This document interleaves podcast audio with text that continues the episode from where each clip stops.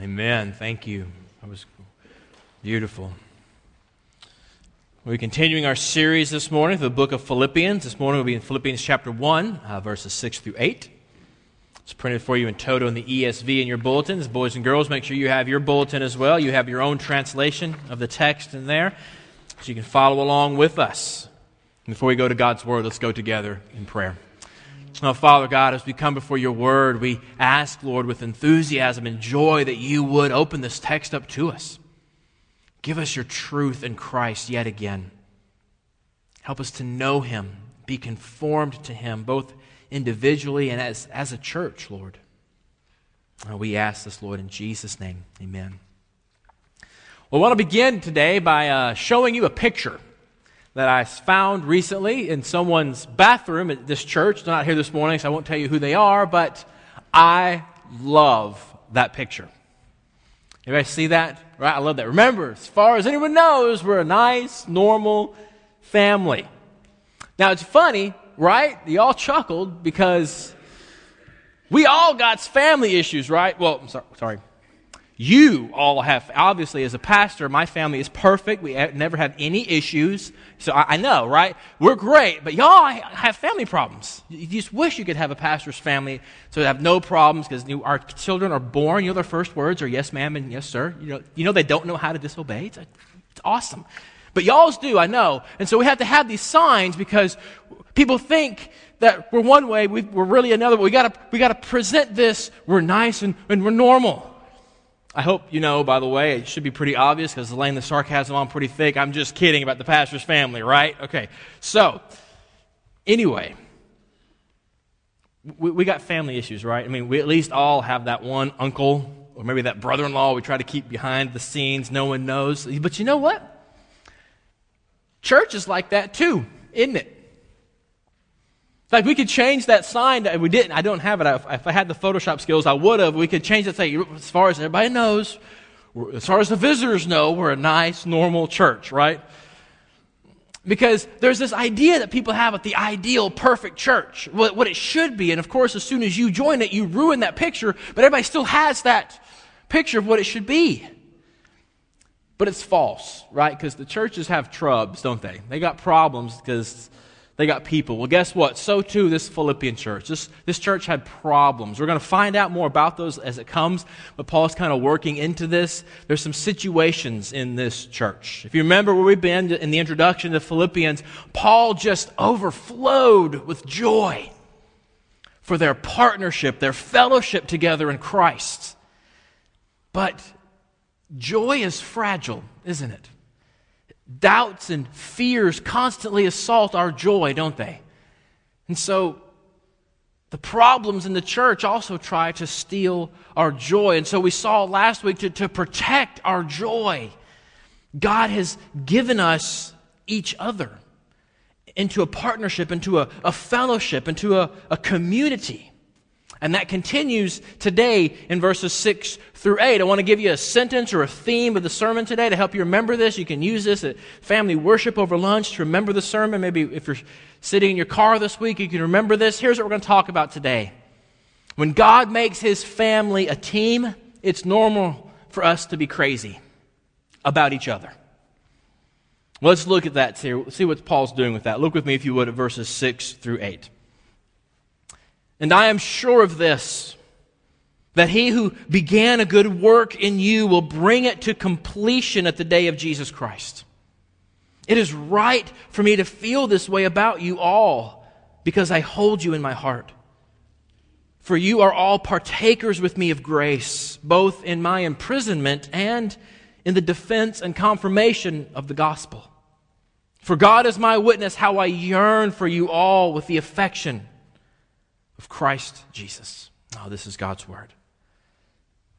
So let's jump in and see what's going on here. Paul starts out, he's, he's writing to a church really with growing pains. This church is about 12 years old, approximately at this point, and they're not new. They started to have traditions. They started to have, well, this is the way we do things here at Philippi. And so that kind of new church excitement, that church plant zeal that many of you are familiar with, kind of overlooks minor things. And that's not important. Let's just get this done. Well, that's gone once something becomes institutionalized, right?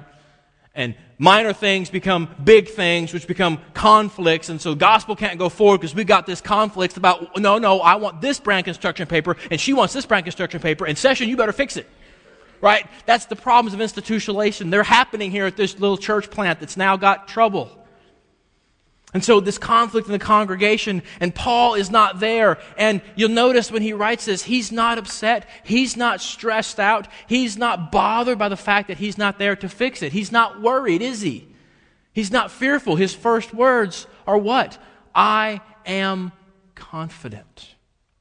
I am sure. I have peace. Why? Because I'm not there, but you know what? I am sure that God will see to your spiritual care. He wants the best for them, but he's in a prison in Rome, remember? He may never see them again, but he has peace because it's not his presence, but it's God's promise that's going to hold that church together and overcome their problems. God guarantees their best, God's will bring it to completion. Oh, it's a great great hope there for us if we have eyes to see it. You know, in a couple months, we're going to have some kids, some students leaving home. High school is over. It's time for them to go off and start their, their life. And the parents who have peace about that are those who entrust them to God. Say, He'll take care of them, He'll bring it to completion. And, and, those Christian parents who are worried and anxious and biting their nails and can't seem to handle it, you haven't entrusted your child to God yet, have you? You can't be confident. You can't be sure because you're not sure that God will complete it. You need to entrust your kids to God. But it also applies to all of us. Verse 6 really is the key to being the really calm, collected, stable people we all act like we are. Right? Not the person inside of us who's constantly scared about everything, but the actual stable person on the outside we project. If you really want to be that person, you know, a nice, normal family type person, verse 6 is the key. Because peace comes by recognizing that God will accomplish the good that He begins. Let me say that again. You want peace? Peace comes by recognizing that God's going to accomplish, He's going to fulfill, He's going to complete the good that He begins. It's not up to you to make sure that good happens. I mean, how often, especially young people, do we feel this pressure to make our life count for something? To justify our existence by doing something radical and amazing, right? Oh, young people, don't fall for that. I just want to tell you a secret. That drive is the source of the quiet desperation of many of your parents and their friends. Because, see, the scriptures call us to ordinary, mundane faithfulness. The scriptures call us to being faithful in your family, faithful at work, faithful in your church, faithful to your country and then watching God bring your faithfulness all to some perfect project for His glory. Not in us doing something radical. You want to be radical? Then go be a good husband, wife, employee, citizen. What the scriptures say? But see, to do that, you have to be confident that God's going to do something great through your work. So I just want to ask you, dear flock, are you confident? Are you sure that God will complete what He's doing in you? Or how often do we try to be our own good work? You know, we, we try to have peace from our own efforts, our own accomplishments. We, we try to be our own good work and bring it to completion ourselves, and it's just exhausting, isn't it? See the peace that is available through God's promise here. He begins, He maintains, and He completes the good in your life. Oh, and let the hope of that promise just wash over you. God begins the good work in your life. God maintains the good in your life. God completes the good work in your life. And that can bring you peace and give you hope. See, God, Paul is hopeful and at peace about this church because he's confident in the power and the promise of God. And so I ask you again, Christians, do you have confidence in the power of God in your life? Or are we Christians just as petty and anxious and fearful as non Christians? Oh, it's such a huge question. Boys and girls, I don't want you to miss this. So, would you look with me at your verse 6? So can, I want you to understand this. Here's how we translate it for you. Oh, it's so good to know that our God didn't just start his joyful work in y'all. He will also make sure to finish what He's making each of you into through Jesus. Isn't that great, boys and girls? See, when you believe in Jesus, He starts something so cool in your life. And He promises that He'll finish it too. We won't just start it. Isn't that a great thing to know? So even when you get in trouble, even when you make your mom cry, God promises He's got your back. He will finish the cool stuff He's doing in your life. Isn't that a great promise? And I know for the rest of you, it sounds simple when I put it that way. But let me ask you something. If you don't know Christ as Lord, wouldn't you like for God to have your back? Look into your heart. Has God begun a good work in you? Would you like Him to? You can be part of God's family. That's what verse 6 is really getting at. The good work that God has begun is this gospel partnership from verse 5. Those who are partners in Christ, we have this connection together that our lives are actually, we're closer than relatives. We're closer than the best of friends because we're bound together in Christ into this new community. And God calls us his family. And as a family, we don't have to make it in this life by our own efforts. Oh, it's such good news if we, if we have the ears to hear it. I want you to see how someone else puts it who's smarter than I am. Paul Tripp says it this way. It's such a great way to put it. He says this says, It's vital that we remember that the grace of the Lord Jesus Christ doesn't just address your need for past forgiveness or your need for future hope, but it addresses everything you face in the place where God has positioned you right here, right now. See, God's grace is for you today. What He has begun, He will complete in you. And it's such a peaceful thought to have because when God calls His family, He then completes His family. And then once God makes us into a family, guess what? God's family is normal, just, just like yours. Look with me at verse 7. Paul says this. He says, it's right for me to feel this way about you all, because I hold you in my heart, for you are all partakers with me of grace, both in my imprisonment and in the defense and confirmation of the gospel. That verse starts out sort of weird, actually, if you think about it. Paul has to justify his feelings for them.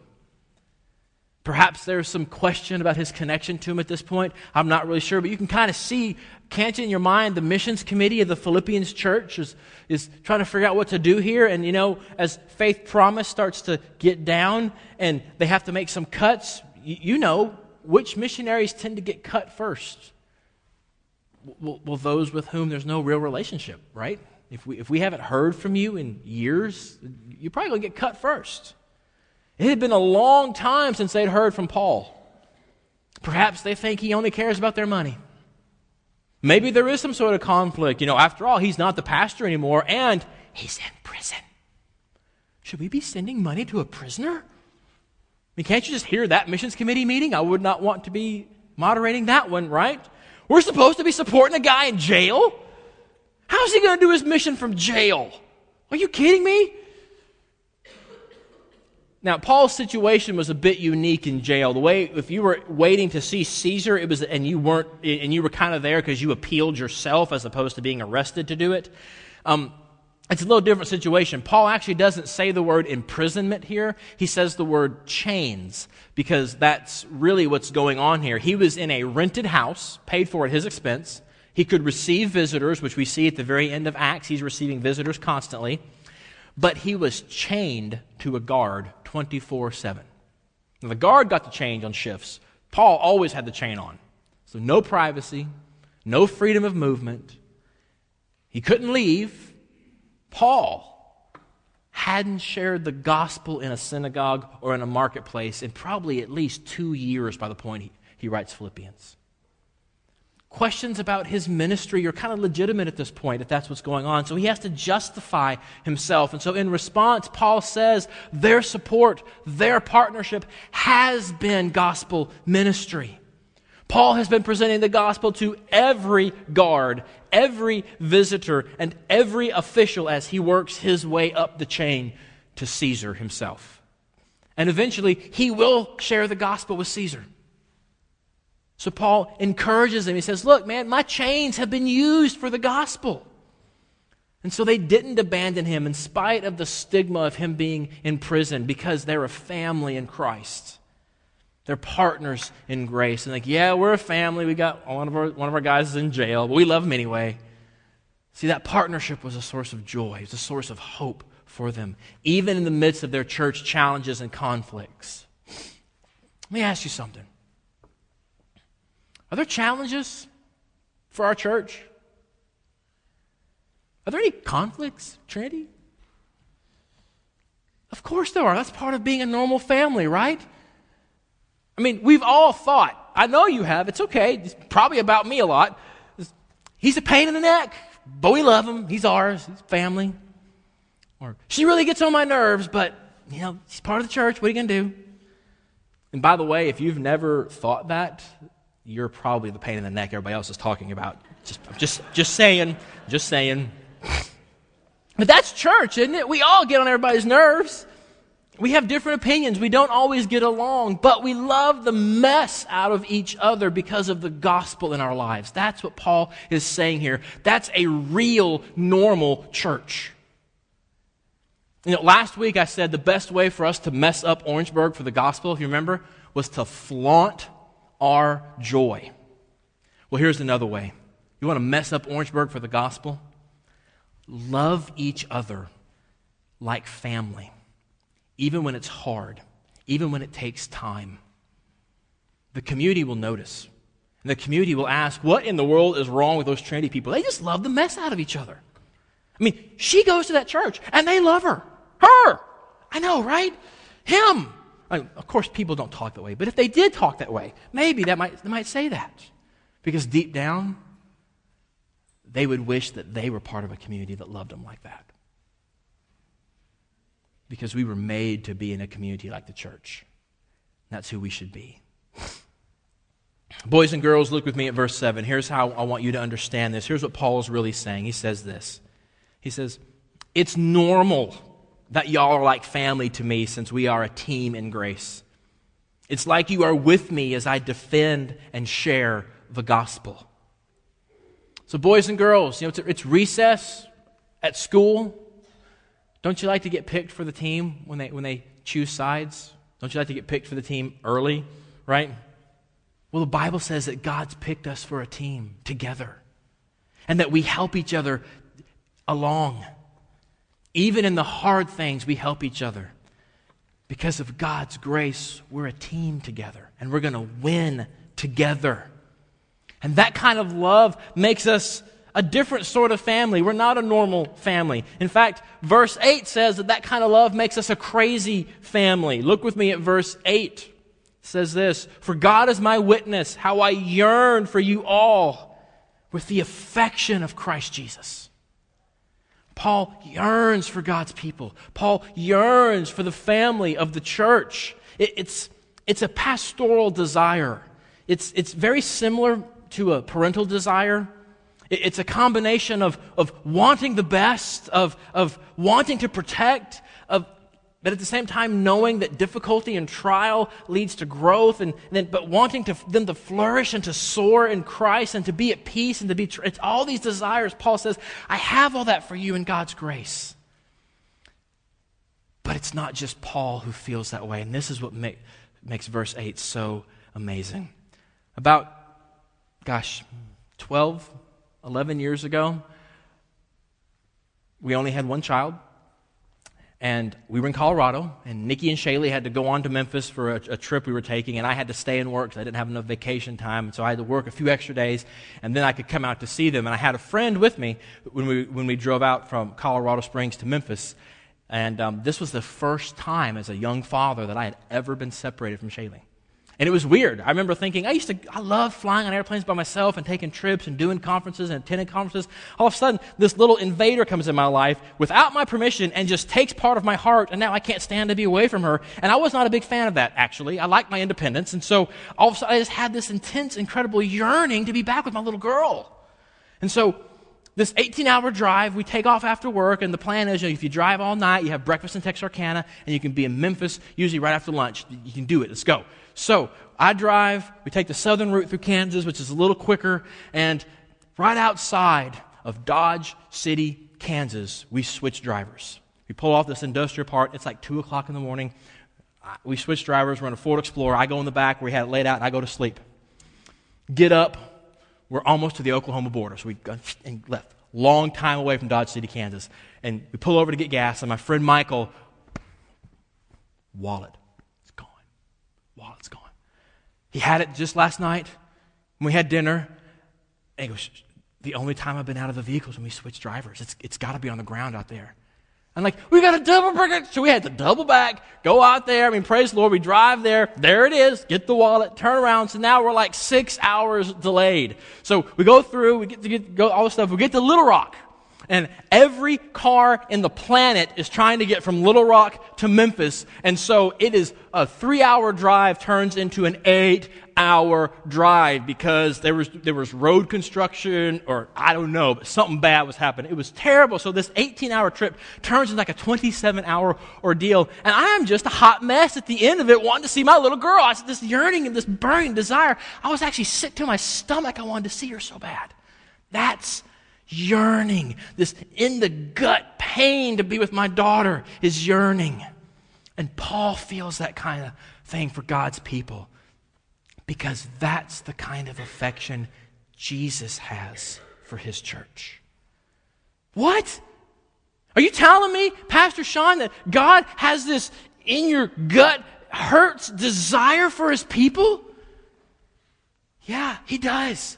And I'm not stretching it at all. Actually, the word for affection there in verse 8, everybody look at verse 8. The word for affection there is the word used for bowels, for guts.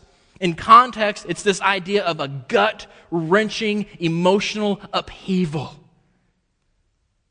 God's word says that Jesus Christ has this gut wrenching yearning for you. The kind of burning that made me sick to my stomach to see my little girl as a father absolutely pales in comparison to the gut wrenching yearning your Savior has for his bride. Oh, it's so amazing. If only our, if only our fearful, doubting hearts would believe that. How amazing would that be? See, but the text doesn't leave it there. Paul says, we should feel that way about each other.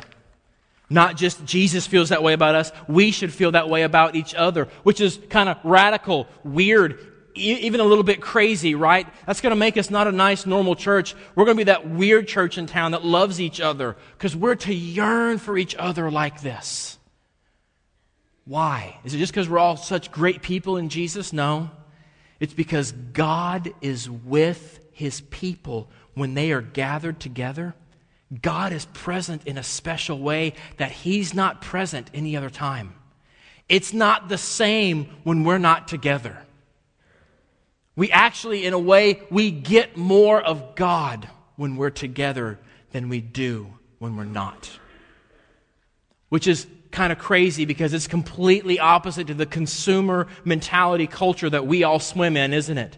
You know, the attitude that we come to church to quote, get something, or we, we have to be entertained by the service, where the focus is on the unholy trinity of me, myself, and I, right? That, that's not what this is saying. This is saying, no, actually, God's presence is there in a special way, and you should yearn to come, not just to be with God that way, but your presence also gives that to your brothers and sisters. This is a desire to come and give instead of a desire to get.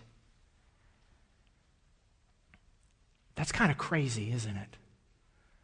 And that's the crazy church that Paul envisions we could be. The kind of crazy, loving each other, yearning church your session prays for us to be. Because that is a healthy, good longing. But there's a bad kind of yearning. There's a bad kind of longing as well. You and I were created with a yearning for God in our hearts, a yearning to be with God in eternity. But we're locked in this world. We're separated from God, and that deep longing is still in us. It's in all of us, and we desperately want to satisfy that longing.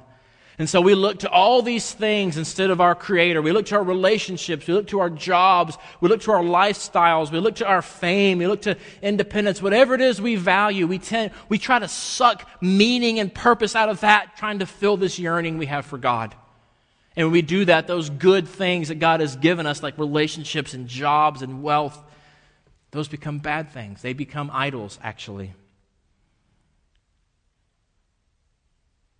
And those idols don't fulfill us either, do they? They actually want to consume us.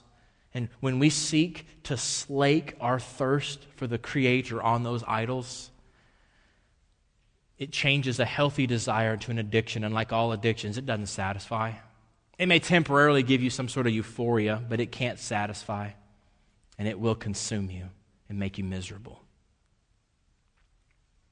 You see, we here at Trinity, this part of God's church that meets here, we fall into those addictions. We fall into those idols because we're not crazy enough about each other. We don't believe that we can fulfill that yearning here, and so we go look for it there. We don't yearn for each other the way we should, and so we miss out. I just want to be very candid what I'm trying to say here being very personal. It is not enough for me to have God only through the Bible. Because God also embodies himself in his church, his bride. I need to be loved by each of you to reinforce the truth that God loves me. Y'all need to be loved by each other to reinforce the truth that God loves you.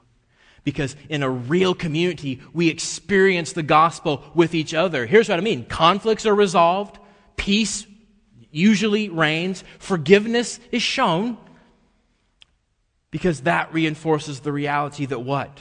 Our conflict with God has been resolved through the gospel. Peace reigns because of the person and work of Jesus Christ. Forgiveness has been shown because Jesus' blood has bought it. Those gospel realities are planted right here, and we live them out with each other, and it enforces their reality. Hear this, my fellow Americans. We need to hear this. Christianity is a team sport, it is not an individual thing only. That's why in the kids' translations, we are going to see over and over again, to you're sick of it, the word y'all, because Y O U in the book of Philippians is plural. And when you and I read that, because we're Americans, we don't think we, do we? We think me. We read that singular. Paul is talking to me. No, Paul is talking to the body together. We need each other. Paul's yearning here is one who's been sidelined but he's still cheering on the team to win. He's still encouraging them. Do you see yourself as part of a family? And do you yearn to be on the team? That's what Paul's getting at here. I mean, imagine how awesome Trinity could be if we believed this, if we actually lived in that kind of yearning for each other. If we will aim the longing of our hearts that we all have, if we will aim that yearning at God and at His church, it would satisfy us. It would give us the peaceful joy we want so bad. And really, that's actually what this table right here is all about. Christ fulfills our deepest longings as bread and, and wine does our thirst. He fulfills that longing through offering communion with himself, but this is also communion with each other, the fellowship of the body. That's what this meal is about fellowship with Christ together and fellowship together because we need it to realize the gospel. So, what do you take home with this? Just to wrap up, let me give you two things to take home with this. This table and this idea of yearning for each other should change the way we think about evangelism and outreach. We're to demonstrate the gospel to each other as family, which means that we need to invite folk to be around our family. We need, we need to invite them over to dinner at, at our house as a family and let them come see how our family treats each other. That's really what evangelism looks like. And so invite people to Trinity, not to experience the worship, not to see the student ministry, not to see how big our missions budget is, certainly not to hear me. In- invite them to see how crazy we are about each other. And that will mess people up, and they will want that. And then they'll put up with me and the worship and everything else. Let Orangeburg see your love for each other. Evangelism is like inviting your friends over for dinner. The church is a feast celebration, especially on Communion Sundays. So bring Christians to the party. Or, excuse me, bring non Christians to the party. So start next week. Bring a friend. And second, and we'll go home. Are you part of a normal family like this? Would you like to know that God will complete a great work in your life? Well, then ask Him to start one. Confess Jesus as Lord. Place your faith and trust in Him alone, and you will be made part of our family. And God Himself will do a great work in your life. Man, if that resonates with you, don't wait. Do it now. And you can be part of a messed up, crazy family just like us. And we'd love to have you. Let's pray together. Oh, Father God, we do thank you and praise you because you have shown us grace through Jesus Christ. We thank you, Father, that your gospel goes forth often in spite of our lack of love for each other. But Lord, we ask that you would give us this Holy Spirit inspired, yearning love for each other. We pray that you would make us into that crazy community and that it would change our city. And Lord, we ask that you would do your work of salvation even now, that you would begin a good work in some folk, and that you would bring it to completion.